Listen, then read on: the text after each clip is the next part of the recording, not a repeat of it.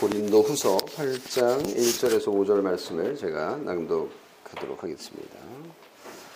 형제들아 하나님께서 마게도냐 교회들에게 주신 은혜를 우리가 너희에게 알리노니 환란의 많은 시련 가운데서 그들의 넘치는 기쁨과 극심한 가난이 그들의 풍성한 연보를 넘치도록 하게 하였느니라. 내가 증언하노니 그들이 힘대로 할 뿐 아니라 힘에 지나도록 자원하여 이 은혜와 성도 섬기는 일에 참여함에 대하여 우리에게 간절히 구하니 우리가 바라던 것뿐 아니라 그들이 먼저 자신을 죽게 드리고 또 하나님의 뜻을 따라 우리에게 주었도다. 아멘. 1월 첫 주에 설교했었는데요. 오늘은 두 번째 설교 어, 마지막인데요. 섬김의 해와 관련해서 어, 오늘 설교의 제목은 섬김은 부조와 연보와 예배이다 라는 제목으로 설교를 하려고 합니다. 어, 교회의 봉사와 섬김은 철저하게 자원 봉사죠. 어, 이거 한다고 해서 대가를 아무도 바라지 않습니다. 그래서 교회와 성도를 우리가 섬길 수 있다라는 거는 어, 무한한 하나님의 은혜를 받았다라는 증거이기 때문에 어, 봉사한 것에 대해서 또 어, 특별하게 뭐 자신이 요구하지도 않고 보상을 요구하지도 않고 또 보상을 해야 된다라고 생각하지도 않는 어, 교회에서의 봉사는 섬김은 그런 성격을 가지고 있습니다. 하나님께 받은 게 많은, 많기 때문에 그렇게 자원해서 섬길 수 있는 거죠. 참 교회의 섬김은 복이라고 우리는 그렇게 스스로 생각하고 또 그렇게 행하고 있습니다. 만약 하나님과 무관한 불순한 목적으로 그런 섬김, 그런 봉사를 한다면 교회와 자신에게 오히려 독이 될 겁니다. 그래서 하나님의 자녀로서 하나님의 집인 교회를 향한 자원하는 섬김과 또 그 참여는 그 디아코니아와 어, 코이노니아 이거는 그리스도인에게 복입니다. 혹시 섬김이 전문적이고 깔끔하고 실력 있고 대단하면 좋겠지만 그렇지 않아도 아무런 문제가 없습니다. 그게 본질이 아니기 때문이죠. 은혜에서 우러나오는 섬김은 언제나 복되죠. 그런 섬김은 살아계신 하나님께 영광이 되고 또 우리에게는 기쁨이고 복인 겁니다. 자, 오늘은 이제 섬김에 대해서 두 번째 설교로 좀더 어, 성경에 나와 있는 의미를 좀 더 살펴보려고 하는데요. 그첫 번째는 섬김은 부조이다. 둘째는 섬김은 연보이다. 세 번째 섬김은 예배이다. 그 부조, 연보, 예배 이렇게 세 가지로 나누어서 어, 설교하도록 하겠습니다. 어, 바울이 고린도 교회에 편지를 쓰면서 마케도냐 교회의 섬김을 본받으라 이렇게 고면을 했잖아요. 지난 예, 설교에서 그렇게 제가 말씀을 드렸는데 어, 이 섬김이 다른 게 아니라 부조였던 거예요. 부조라는 것은 이 한자어를 보면 도울 부와 도울 조로 이루어진 돕는 거가 이제 부조예요. 도움이 필요한 사람에게 뭐 물질을 주든지 또는 노동을 하든지 그렇게 해서 도와주는 거를 이제 부조라고 얘기를 합니다. 우리는 부조라고 그러면 어디 뭐 결혼식이나 네, 장례식에 이제 가져가는 부담스러운 뭔가를 부조라고 생각할 수도 있는데요. 사실은 이제 큰 일을 당했으니까 돈이 많이 들 거다. 그래서 이제 도와준다는 십시일반으로 도와준다는 그런 의미가 이제 부조이죠. 근데 그 한자어도 사실 그래요. 도울조의 아, 도울 부의 도울조니까요. 돕고 돕는 거가 이제 부조입니다. 사도행전 11장 29절 30절에 보면요. 제자들이 각각 그 힘대로 유대에 사는 형제들에게 그러니까 예루살렘 교회를 얘기하는 거죠. 부조를 보내기로 작정했다라고 했어요. 여기 보면 부조를 보내기로 작정했다라고 말할 때 이 부조라는 거가 바로 디아코니아라고 하는 단어의 예, 번역입니다. 그러니까 어 이거 섬김이잖아. 이거 봉사잖아 디아코니아라고 번역을 해도 되는 건데 여기에는 부조로 번역을 한 거예요. 그래서 어, 성경에 나오는 이 섬김은 부조로도 어, 해석이 가능하구나라고 우리가 볼 수 있고요. 그래서 섬기는 거가 바로 부조하는 것도 포함되는 거구나 라는 것을 우리가 확인할 수 있는 거죠. 어, 근데 이제 이 부조가 뭔지를 가만히 보면요. 이게 구제예요. 어려움을 당한 사람을 도와주는 구제, 부조. 이 같은 의미인 거죠. 어, 사도행전 24장에 보면 17절에 이렇게 말해요. 여러 해 만에 내가 내 민족을 구제할 것. 이렇게 표현할 때 내 민족을 구제한다라고 표현한 이 구제가 바로 부조를 말하는 거거든요. 그러니까 바울이 부조금을 많이 얻어가지고 거둬서 예루살렘에 전달하는데 이게 바로 구제잖아요. 구제 행위지 않습니까? 그래서 구제나 부조, 부조나 구제는 같은 맥락에서 사용됐고 어, 우리가 생각할 때 섬김은 부조나 구조도 어, 구제도 포함된다라는 것을 우리가 여기서 확인할 수 있는 겁니다. 그래서 예루살렘 교회가 받은 것은 이 구제금을 받은 거고요.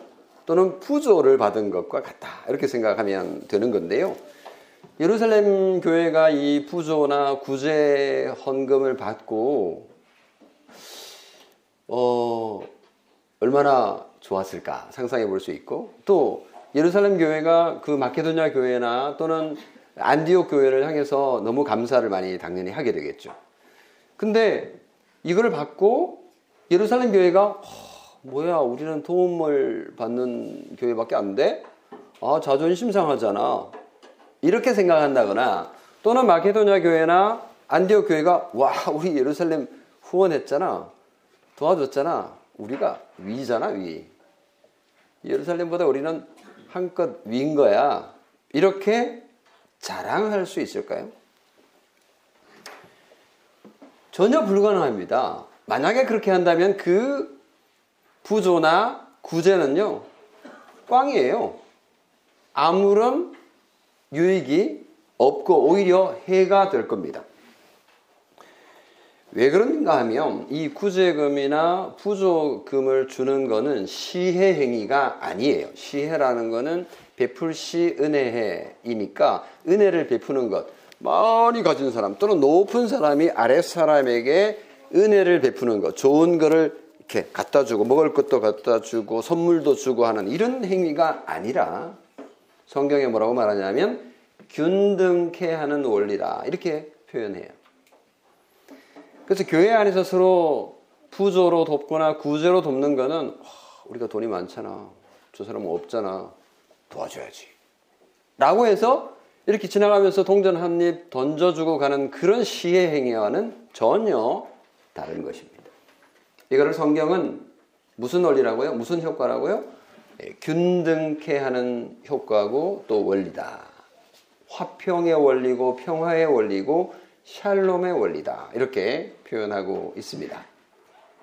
그래서 이 구제와 섬김, 아, 구제로, 아, 섬김으로서의 구제나 부조는 아, 다른 형제와 평등한 입장에서 돕는 것이다. 라는 것을 볼 수 있고요.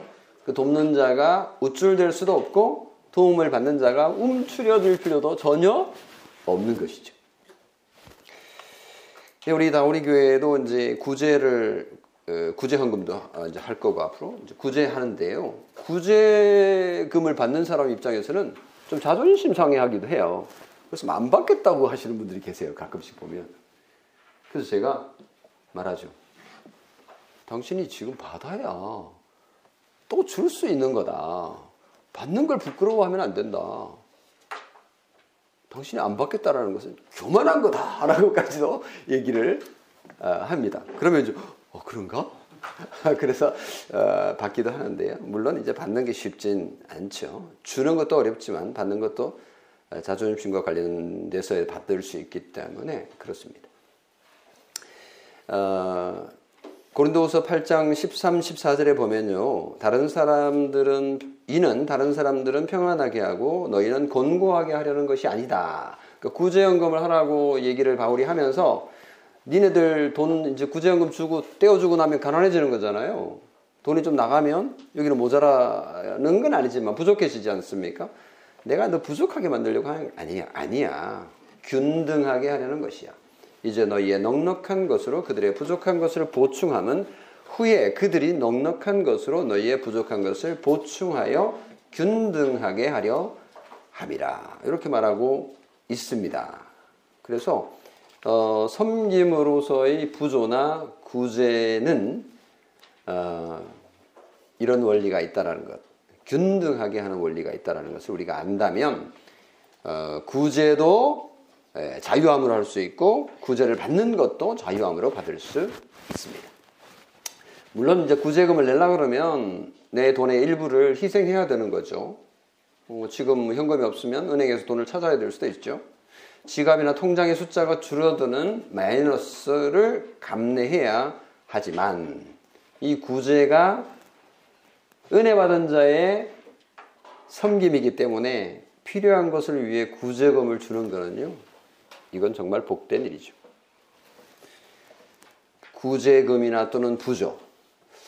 어, 우리 신현주 성도님이 필리핀에 있는 어, 형제들을 위해서 지금 모금이 아니라 물건을 지금 모으고 있는 중이죠. 이런 것들도 마찬가지입니다. 구제를 통해서 다른 사람의 고통을 제거할 뿐만 아니라 다른 사람을 더 풍성하게 만드는 것은 하나님 나라 관점에서 보면 평균하게 하는, 균등하게 하는 그런 것이니까 얼마나 복된 것입니까? 이제 결과적으로 보면 하나님 나라에서 있는 개 모임하고도 좀 비슷하다 이렇게 볼 수 있을 것 같아요. 물론 개는 우리 사회에 있는 개는 어, 서로 공동체의 이익을 위하여서 시작된 것이지만 부조는 좀 성격이 다르죠. 하나님의 은혜에 의해서 기원한다는 점에서 큰 차이가 아, 있습니다. 뭐 그래도 우리가 우리식으로 좀 이해를 하자면 그래도 비슷하게 있는 거가 이제 계모임 여러 종류의 계모임이 있잖아요. 근데 그건 어떤 한 사람에게만 몰아주는 게 아니라 각각 다 서로 유익한 모임을 위해서 공동체를 위해서 만들어진 게 이제 여러 다양한 형태의 개인데 어, 그 개와는 지금 말하고 있는 것은 엄청난 차이가 어, 있죠. 어, 이거는 하나님께서 우리에게 주신 은혜에 대한 어, 보답으로 감사해서 자원하여서 하는 것이기 때문입니다. 그래서 이제 개도 사실은 자원의 측면이 있어요. 근데 거기는 감사의 의미가 전혀 포함되어 있지 않다는 점에서 차이가 있습니다.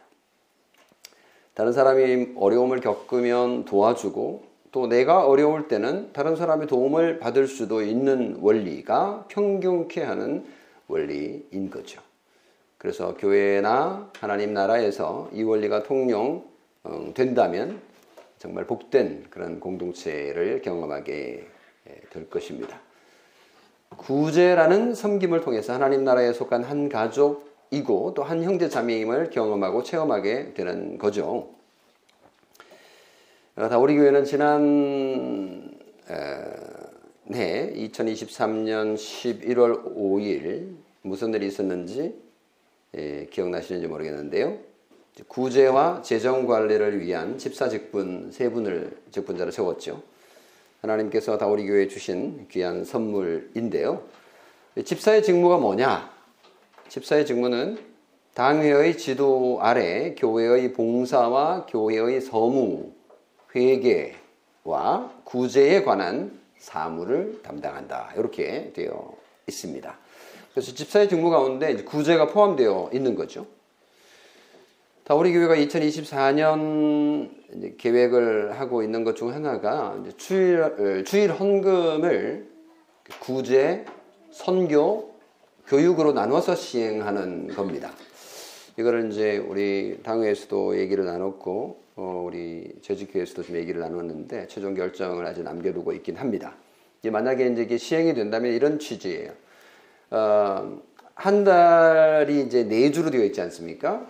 이제 한 주는 구제를 위해서 헌금하겠다. 그러니까 주일 우리 앞에 나중에 헌금하잖아요. 요 헌금에 넣는데 오늘 하는 거는 미리 광고를 하죠. 이건 구제를 위한 겁니다. 그러면 이제 구제를 위해서 이제 사용되는 거고 그리고 다음 주는 어, 선교를 위해서 또 그 다음 주도 선교를 위해서 어, 선교 비용이 꽤 많이 나가고 있으니까 두 번으로 했고 그리고 이제 나머지 네 주째는 교육을 위해서 어, 헌금한다 이런 식으로 이제 시행을 할까 하고 있습니다. 그래서 이제 구제연금을 하게 되면 여러 이미 우리는 이제 그 구제를 우리 경상비에서 오늘 오후에 예, 공동회가 있습니다만은 우리 모두 참여하실 텐데 거기에 보면 이제 우리가 얼마나 썼는지 이런 것들을 확인할 수 있거든요. 구제연금을 여러분이 이제 여기서 직접 하게 되면 아, 내가 구제에 참여하고 있구나라는 걸 더 좀 실제적으로 느낄 수 있는 장점이 있을 거라고 어, 생각이 됩니다. 어, 우리가 이제 구제연금을 하게 될 텐데 이 구제연금은 단순히 모금 활동에 그치는 게 아니라 하나님께 받은 은혜에 대한 감사의 표현이잖아요. 이거를 많이 하면 감사가 넘친다가 아니라 감사가 넘치기 때문에 이거를 하는 것이다. 라는 어, 것이죠. 이게 이제 뒤바뀌면 곤란해지는데 그래서 구제는 은혜를 베푸는 행위가 아니라 오히려 복을 받음의 표현이고 그것을 행하는 것 자체가 복인 거다 라고 결론 내릴 수 있습니다. 성경은 복을 받으면 가난한 자가 없을 것이다 라는 약속도 하지만 또, 또 다른 성경에는요, 땅에는 가난한 자가 없어지지 않을 거다라는 말씀도 해요. 그두 가지 말씀을 동시에 하고 있어요. 곤란한 자와 궁핍한 자가 가난한 자가 우리 주변에 있을 거라는 거죠. 이건 어, 해결해야 해결해야 될 과제이긴 한데 이게 비극처럼 보이기도 하지만 또 다른 하나님의 뜻을 생각하면 어, 우리 그리스도인들에게 복일 수도 있습니다. 왜냐하면 그들이 존재함으로 우리 그리스도인들이 부조하고 구제할 수 있는 기회가 되기 때문입니다. 그런 의미에서 섬김은 부조다 또는 어, 구제다라는 첫 번째 의미를 우리가 살펴봤고요. 두 번째는 섬김은 뭐라 그랬죠? 첫 번째가 부조고 두 번째는 연보다. 네. 자, 이 연보가 뭘까요? 헌금. 어, 그렇게 알고 있습니다. 어, 우리 여기 지금 연보 시간입니다. 그래서 이제 연보, 이게 이제 헌금이다. 이렇게 생각하는데, 이 연보의 한자어도 살펴봤더니, 연자가 줄연이에요. 줄연, 주다. 그리고, 어, 보자는 도울보. 주어서 돕는 거죠. 내가 가지고 있는 것을 주어서 돕는 게 연보예요. 그러니까 뭐야 교회에서 하는 이 연보 이거 주어서 누굴 돕는 거지? 뭘 돕는 거지? 라는 생각을 하게 되는데요. 어, 이제 헌금해서 이 가운데는 주는 것들이 많이 있습니다. 사실 교회에서 돈이 이제 모이면 헌금이 모이면 이걸 가지고 다 이제 주죠. 목사의 생활비로 주고 또 가난한 자에게 주고 선교사님에게 주고 이렇게 주어서 돕는 게 연보예요. 그러니까 연보라는 건 단순히 그냥 여기 그 우리가 우리는 이제 봉헌이라고 표현합니다만은 어, 그거보다 훨씬 더 넓은 개념인 거죠. 연보라는 것은 주어서 돕는 것이 연보입니다. 그러니까 연보는 부조와 구제와 같은 의미로 사용되고 있는 것입니다. 지금 바울이 마게도냐 교회의 모범을 보고 고린도 교회 너희들 좀 섬겨야 돼. 어떻게 부조로 섬겨야 돼. 구제로 섬겨야 돼. 연보로 섬겨야 돼. 이렇게 지금 표현하고 있는 중인데 이 연보라는 단어가 우리는 주일날 헌금하는 걸로 생각을 하지만 사실은 성경에는 다양한 형태의 의미로 사용되었다라는 것을 확인할 수 있습니다.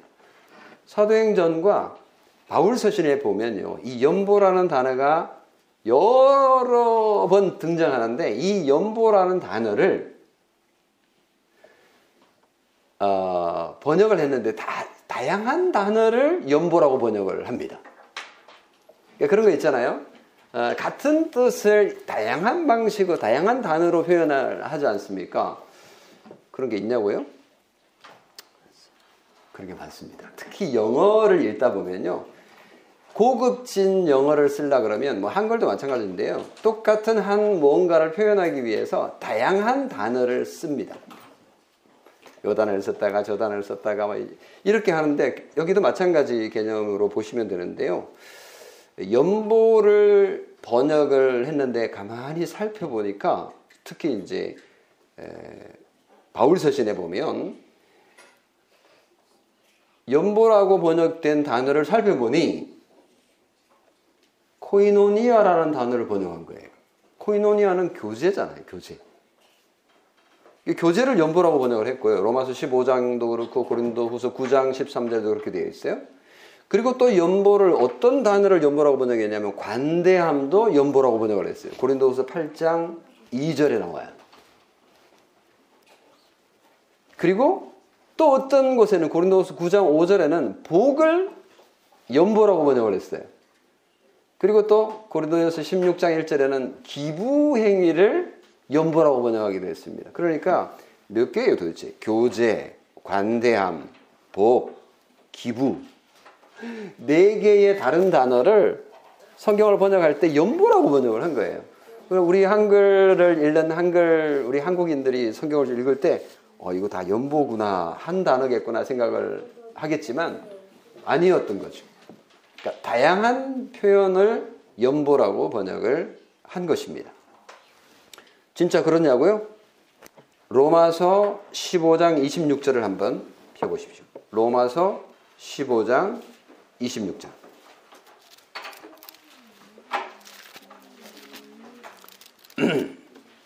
거기 한번 읽어 보도록 할게요. 찾으셨나요? 로마서 15장 26절. 영어를 볼 수 있는 분은 더 분명하게 보겠네요. 시작. 이는 마게도냐와 아가야 사람들이 예루살렘 성도 중 가난한 자들을 위하여 기쁘게 얼마를 연보하였습니다. 영어로 문장이 뭐라고 되어 있어요? 여기는 contribution이라고 해놨네요. 근데 사실은 헬라어 원, 원어는 코이노니아예요. 코이노니아. contribution은 연보에 가깝죠. 그러니까 한국어로 번역할 때 영어에서 번역을 참고를 많이 했기 때문에 그대로 번역하는데 실제로는 교제와 나눔이에요. 그런 단어를 연보라고 번역을 한 건데. 근데 문맥에서 보면 사실은 이게 맞는 거예요.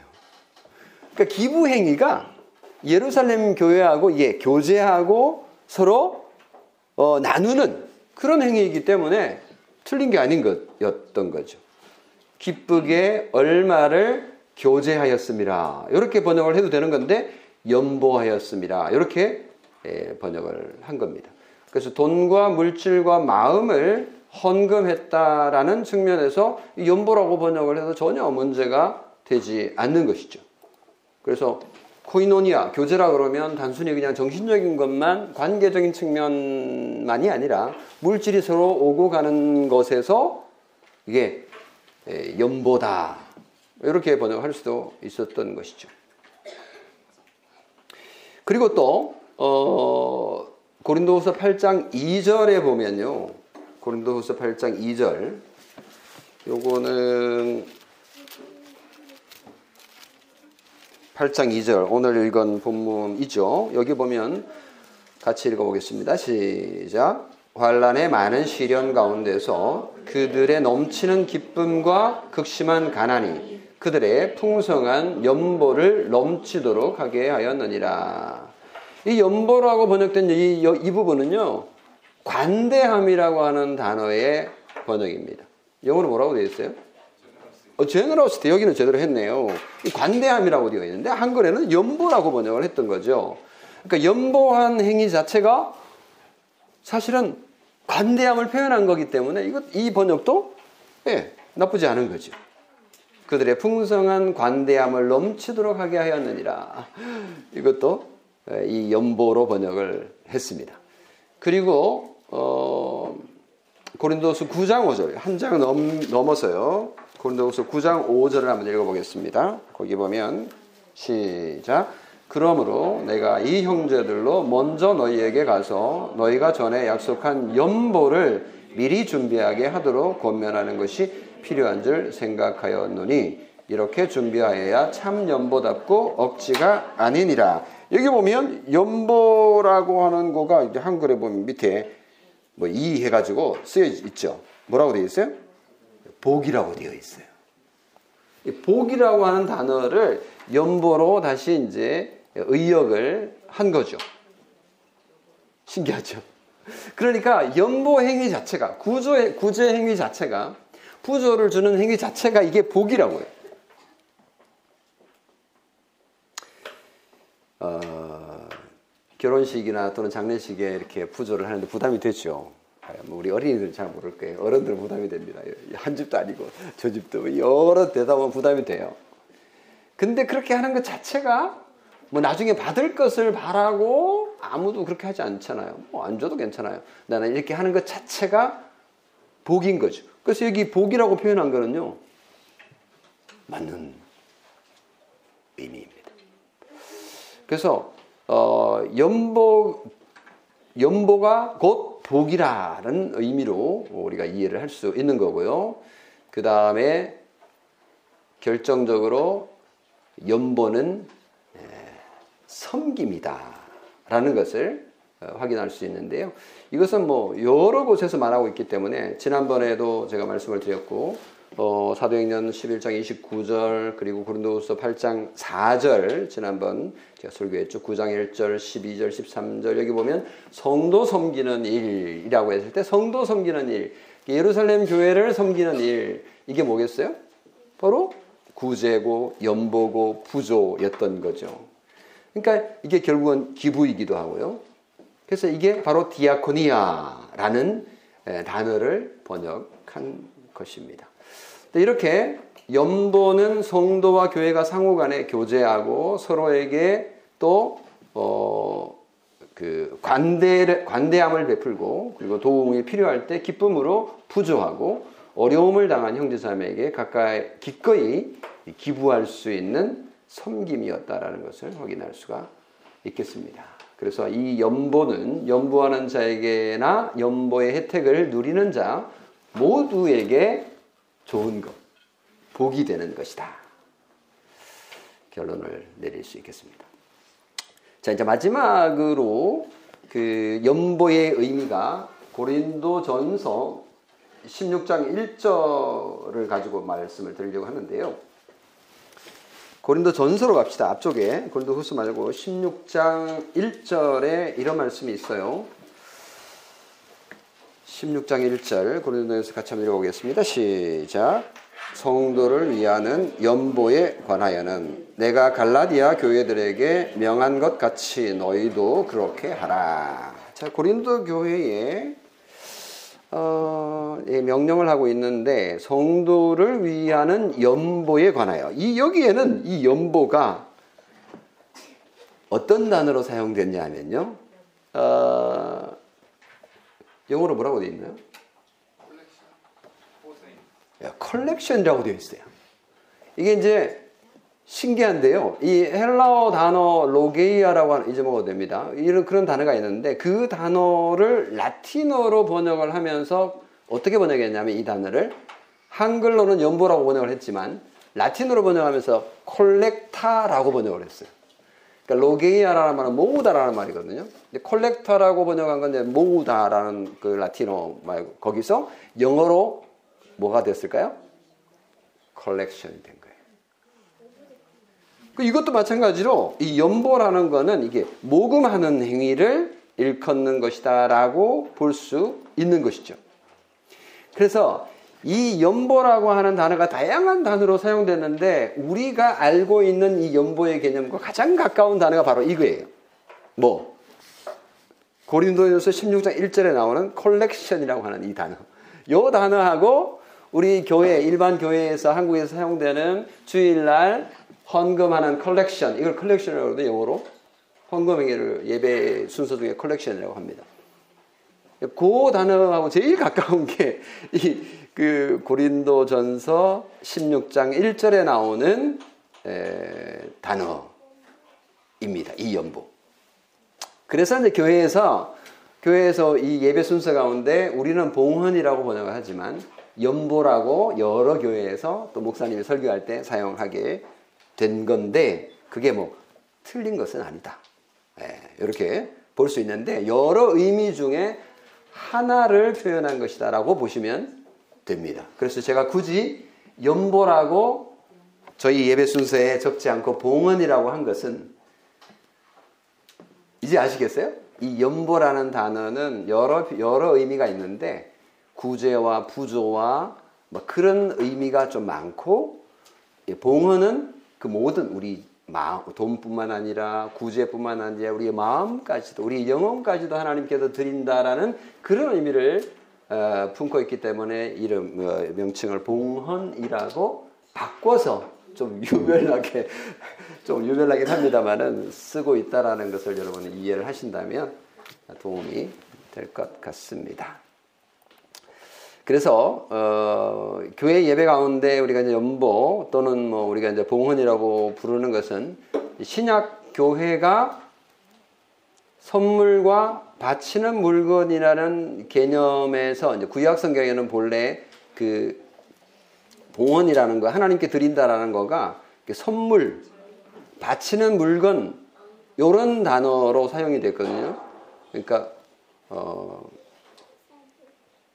고르반이라고 하는 단어가 이제 히브리어인데 하나님께 드린다라고 하는 그거를 이제 헌금의 의미로 사용이 되었습니다. 그래서 우리가 지금 그 하나님께 봉헌한다라고 하는 거는 예를 들면 뭐 11조랄지 그리고 주일날 드리는 이 헌금 구제 헌금이 포함된 이런 것을 의미한다라고 볼 수 있는 거죠. 그래서 우리는 이제 헌금을 하면 이게 예배를 위해서도 사용되고 교육을 위해서도 사용되고 선교를 위해서도 사용되고 교제를 위해서도 사용되죠. 어, 그래서 복음을 위해서 어, 그 풀타임으로 전임하고 있는 목사 가정의 생활비로도 활용되고 또 구제로도 사용되고 선교로도 활용되고 교육비로도 활용된다라는 점에서 어, 여러분은 다우리 교회 교인으로서 어, 헌금에 동참하는 것이 바로 섬김에 동참하고 있, 는 것이라는 것을 어, 확인할 수 있는 거죠. 그래서 우리는 복을 받고 있는 행위를 하는 거다. 그래서 이제 좀 여담입니다만은 교회 헌금을 여기 뭐 순서에 넣지 않고 그냥 들어올 때 헌금합니다 넣고 들어오는 교회들이 많아요. 그렇게 한 이유 여러분 아시죠? 그 처음 교회를 방문하는 사람이 뭐야 돈 달라고 왜 이걸 나한테 내밀어 이런 느낌을 받을까봐 어, 그런 거 좀 하지 말자. 어? 교회 오면 돈 달라고 하는구나라는 인상을 벗게 하기 위해서 원하는 사람은 들어올 때 헌금하세요. 헌금하면 이렇게 만들어 놓은 건데, 근데 그거는 이제 한 측면만 본 거고 그런 측면이 있죠. 어, 그런데 예배에 참석하는 사람은 대체로 예수 믿는 사람들이니까 이게 복이라는 거를 우리가 안다면 순서에 반드시 넣는 것이 예, 복된 것이다 라고 볼 수 있습니다. 그래서 예수 안 믿는 친구가 와가지고 오 뭐 돈 내고 뭐 돈 굳는구나 뭐 이런 인상을 줄까봐 좀 민망할 수 있지만 이제 예배 자체는 불신자를 위한 게 아니라 믿는 자를 위한 거라는 걸 생각해 보면 예, 그 순서가 결코 이상한 것은 아니다라고 볼 수 있습니다. 어, 그래서 우리는 이미 이제 헌금하고 있고 또 여러분 구자를 통해서 11조 돈이 금액이 많으면 어, 요즘은 현금 오가는 게 이제 어, 불편하기도 하고 또 위험하기도 하니까 은행 계좌로 우리는 바로 입금을 하고 있습니다. 그래서 이미 여러분은 섬기고 계신 거예요. 많이 섬기고 계신 거고요. 어, 2018년 우리 다우리 교회 이 건물을 매입을 했죠. 그러면서 인테리어도 하고 또 여러 집기들도 드리면서 어, 예, 금액이 좀 들었죠. 어, 그래서 이제 일부는 우리가 이제 빚을 좀 냈습니다. 지금 정확하게 얼마인지 모르겠는데 한 2억 한 중반 정도 아마 남아 있는 것으로 알고 있는데 우리가 좀 상당히 갚고 했는데 이자가 꽤 나가더라고요. 오늘 오후 이제 우리 공동회의 때 보면 아시겠지만 이자가 뭐 거의 8, 90만 원, 한 100만 원 가까이 나가는데 모르겠는데 한 달에 너무 아까운 거예요. 예, 뭐 은행 살찌우는 것 같기도 하고 빨리 부채를 갚아서 더 좋은 사역을 위해서 사용하면 좋겠다라는 생각을 합니다. 어, 올해는 그래서 이제 그 우리 당회와 재직회수 뭐 인원할 때 이런 얘기도 했어요. 어, 이거는 하나의 의견이었는데 좋은 의견이 있겠다 싶었어요. 우리가 이제 공간 헌금을 했던 분들도 여기 뭐 계시기도 하지만 그렇지 않은 분도 계신데 근데 뭐 헌금하는 게 되게 부담스러울 수도 있잖아요. 다들 뭐 어려울 수 있고 그런데 그래서 올해는 이제 다섯 주가 있는 달이 1년에 네 번이에요. 그래서 이제 예, 다섯째 주가 있는 그 다섯째 주는 공간을 위해서 헌금을 하면 좋겠다. 그때 좀 힘도 쓰고 어, 우리가 뭐 한 번에 많은 헌금을 하는 건 좀 어렵지만 어, 조금씩 하면 우리 도움이 되겠다라는 생각을 합니다. 왜냐하면 그 자체가 어, 복이기 때문에 하나님께서 우리에게 주시는 은혜만큼 헌금할 수 있겠다라는 생각이 들었습니다. 마지막으로 섬김은 뭐라고요? 맞습니다. 예배입니다. 이 섬김이 이제 디아코니아라는 단어를 썼는데요. 이 섬김을 영어로 하자면 서비스예요. 서비스. 한글로 하면 서비스. 서비스. 서비스 그게 바로 이거예요. 그러니까 영어로 예배가 뭐냐 이렇게 번역하면 여러 가지 뭐 월십도 있고 뭐 기타 등등 좀 있는데 서비스라고 합니다. 뭐야 서비스 예배가 서비스라고? 맞아요. 영어로는 이 서비스라고 부르는데 왜 그렇게 서비스라고 부르냐면 이 성경을 번역을 그렇게 해서 그래요. 성경에 그렇게 되어 있어요, 실제로. 이 예배라는 단어가 어디서 왔냐면 구약 성경에서 왔는데요. 구약에 보면 제사장이 어, 성전에 들어가서 일하는 것을 서비스한다라고 번역을 했어요. 아, 본래 그렇게 되어 있어요, 표현이. 그러니까 예배가 어, 서비스예요. 그리고 출애굽기 23장 25절에 보면 내 하나님 여호와를 섬기라라고 했을 때 섬긴다라는 표현도 동사도 서비스예요.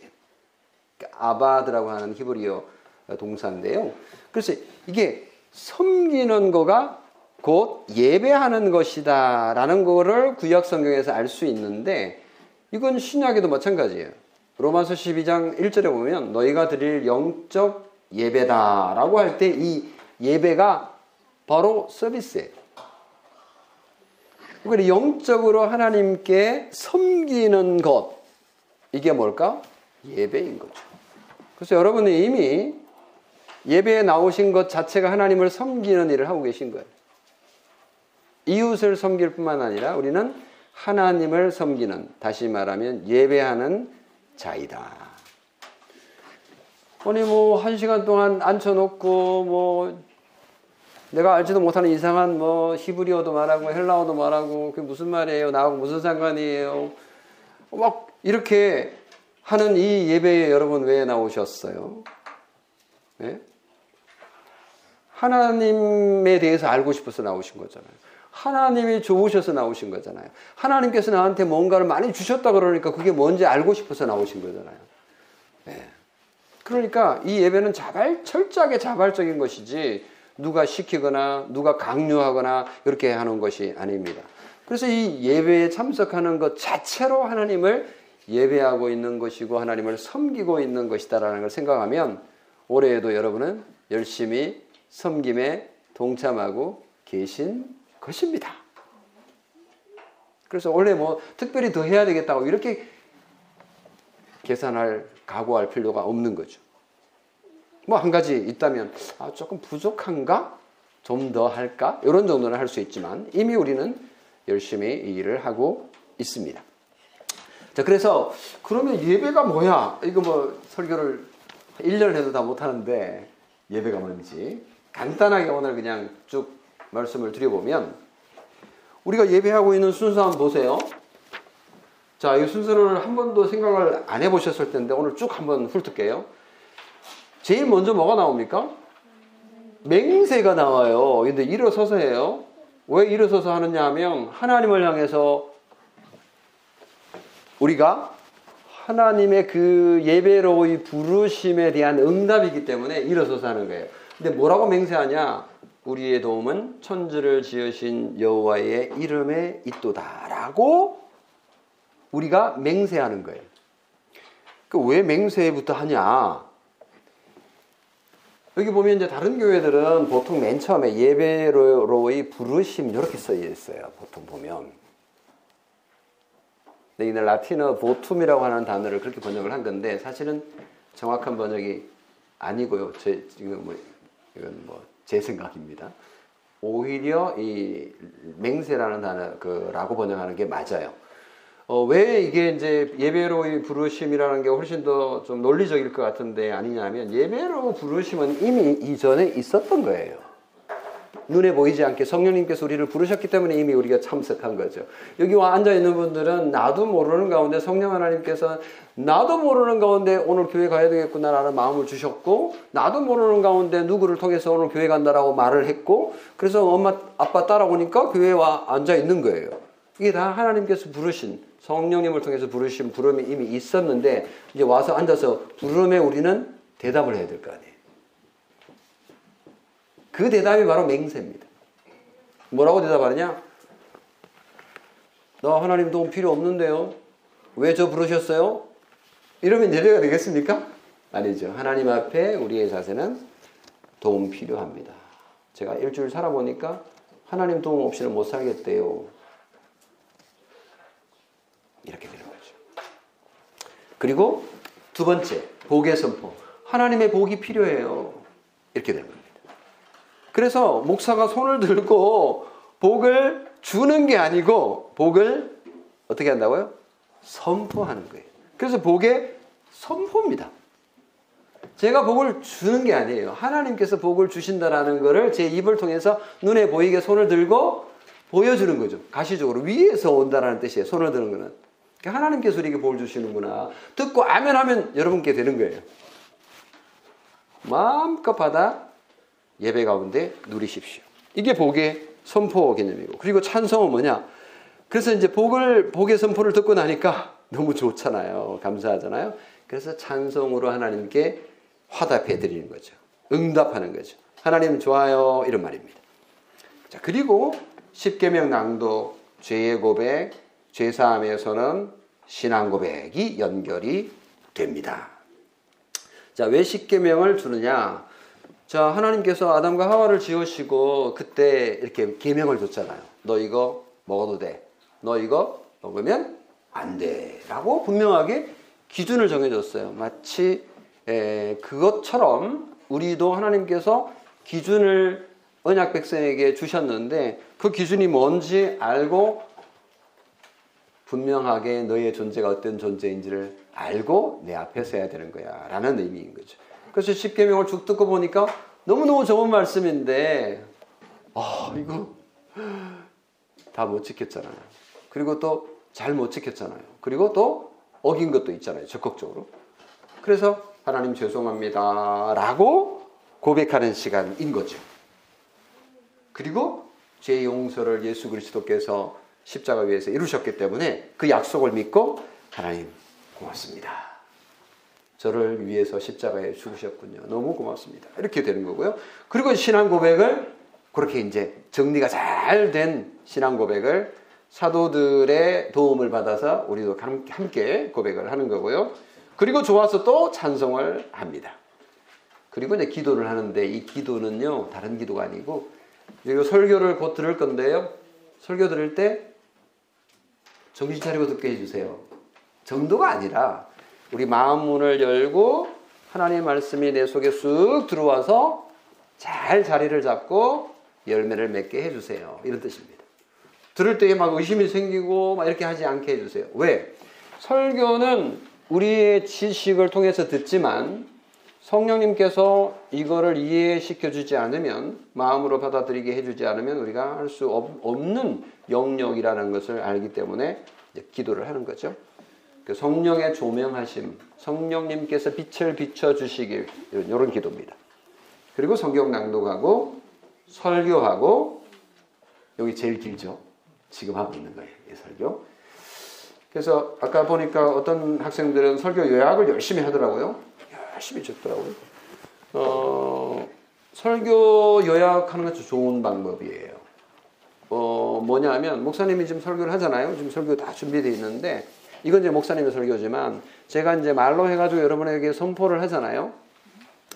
선포돼서 쭉 여러분의 귀를 통해서 머릿속으로 들어가고 마음속으로 들어갔잖아요. 그러면 이건 이제 여러분 거예요. 제 게 아니에요.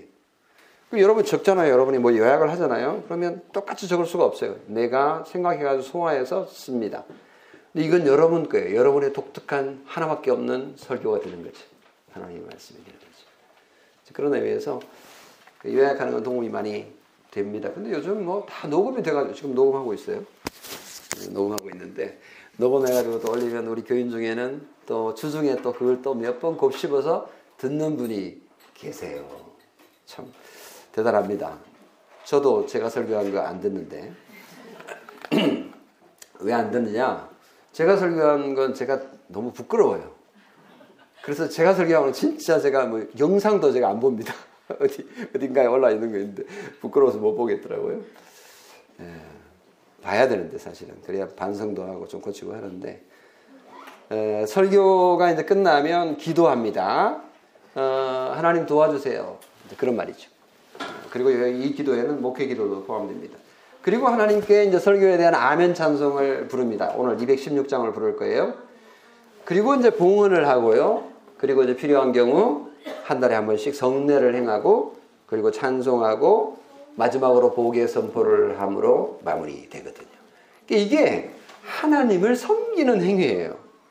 우리가 뭐 섬기라 그러니까 봉사 원래 2024년은 섬김의 해예요. 그러니까 아, 뭔가 좀 많이 해야 되나 보다. 봉사활동 많이 해야 되나 보다. 우리 지금 제가 광고를 냈더니 우리 저기 사랑마루 다섯 명 봉사 어, 지금 신청 받아가지고 하고 있는데 지금 저까지 포함해서 네 명, 한 명쯤 모자라는데 음, 어쨌든 뭐 그것만 봉사가 아니에요. 그런 봉사만 봉사가 아니라 총체적인 우리의 삶 전체가 섬김이고 봉사라는 것을 우리가 확인할 수 있습니다. 그래서 여기서 힘을 얻어야 엑스트라로 데로 갈 수 있어요. 근데 여기서 힘을 얻지 못하는데 다른 뭔가를 또 요구하게 되면요. 그건 율법이 될 가능성이 많습니다. 그래서 은혜가 안 돼요. 나중에 가다가 가랑이 찢어져서 상처받고요. 다 나가 떨어집니다. 그래서 저는 다우리교회 성도 여러분이 섬김의 해에 정말 평소에 우리가 하고 있는 이 신앙의 삶을 정말 누리기를 간절히 바라고 그 누림 가운데 정말 좋아서 내가 하고 할 수 있는 뭔가가 있다면 그 섬김을 하십시오. 그게 진짜 어, 우리에게 주어지는 복이라는 것을 경험할 거라고 저는 확신합니다. 2024년 다우리 교회 성도 여러분은 어, 이 섬김의 해에 하나님께서 주시는 이미 주셨던 그 복을 마음껏 누리시기를 바라고 혹시 부족한 것이 보인다면 좀 더 업그레이드하는 기회로 삼으실 것을 어, 소원하고 그것이 우리의 삶을 더 윤택하게 만들어서 하나님께 영광 돌리고 감사하는 것이 많은 한 해가 되기를 주님의 이름으로 축원합니다. 기도하겠습니다. 사랑이 많으신 아버지 하나님, 오늘 섬김의 해 두 번째 설교, 섬김은 부조이고 그리고 구제이고 그리고 연보이고 그리고 예배라는 것을 어, 배웠습니다. 하나님께서 우리에게 베풀어 주신 그 은혜를 늘 기억하며 잊지 않고 감사하며 하나님께서 우리에게 바라시고 기뻐하시는 섬김을 이루어갈 수 있게 도와주옵소서. 우리 주 예수 그리스도의 이름으로 기도합니다. 아멘.